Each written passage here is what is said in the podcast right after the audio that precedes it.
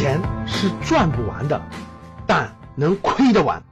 欢迎收听赵振宝讲投资。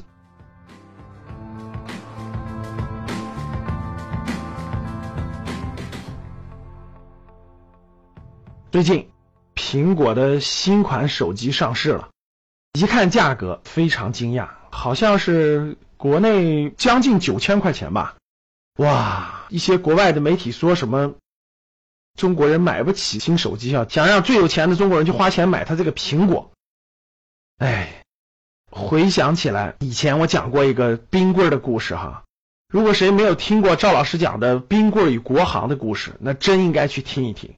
八九千块钱买个苹果手机，现在手机出货量最大的是华为呀，不是苹果啊。紧随其后的小米、OPPO、vivo 全是中国造，我就想不明白了，你为什么非要买那个苹果？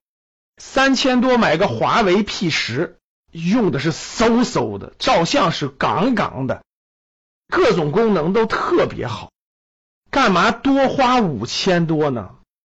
有这五千多，咱可以去做投资啊！前两天。有一个财富榜的资产配置，看完非常有意思。中小企业主、老板阶层开的车都是二十来万的车，反而是那帮经理阶层，就打工的挣高薪的开的车都是五十万以上的车。哼，跟这个手机调研完了是一模一样。老板人群用的手机大多数都是华为，都是这个华为手机。打工的高收入的白领人群。用的是苹果手机，哎，这就很有意思了。为什么这个高收入打工的人他会去买苹果手机，他会去买五十万以上的车呢？那为什么老板人群他就用这三四千块钱的华为手机，他就开二十多万的车呢？真的是不一样的心态。因为老板他的很多钱，他的原始积累都是一点点省出来的，都是一点点抠出来的。那打工的赚钱多，他觉得很轻松。反正我就付出了这些时间，付出这些的啥，相对来说比较容易。这个月一个月赚五六万，下个月还有五六万，得了吧，这些钱干嘛呢？花了吧，反正我还能赚到。这就是咱们的理财里面、财商里面讲的非常重要的一课。年轻的时候，这帮所谓的白领人群就掉到那个老鼠圈里了。反正我下个月还可以赚到钱，我就花呗。所以这个消费类的东西都只买最贵的，不买最好的。哼，结果呢？所有挣的钱都花出去，所有挣的钱花出去了。对企业家来说，钱是永远不够的。为什么？钱在他眼中就是生产资料，他要拿钱去买更好的生产设备，买更好的电脑，买更好的生产资料，买更多的资产，以便于让产生更大的价值。而普通白领人群呢，他就是消费资料。我可以买更好的手机，我可以买更好的车，对吧？我可以早一点去旅游，这不就是白领人的思维吗？十多年以前也是这样的，最省吃俭用的人呢，省下来的人呢，老板就去买赚钱的生产资料去了。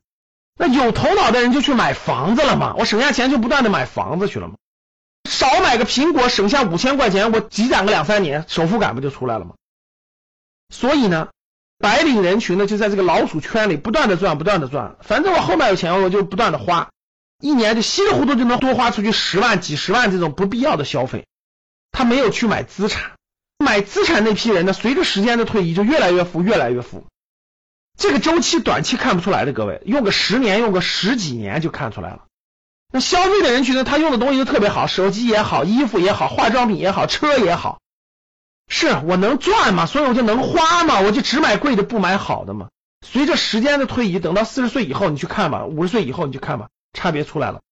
没有把这些钱随便去消费的人，买了资产的人，人家可以早点退休了，人家可以不去工作了，人家资产不断的升值，不断的翻倍，价值越来越大了。所以这真的就是差别。所以我劝各位弃苹果买华为，这样才能走上投资之路。我们讲的是投资，我们讲的不是消费。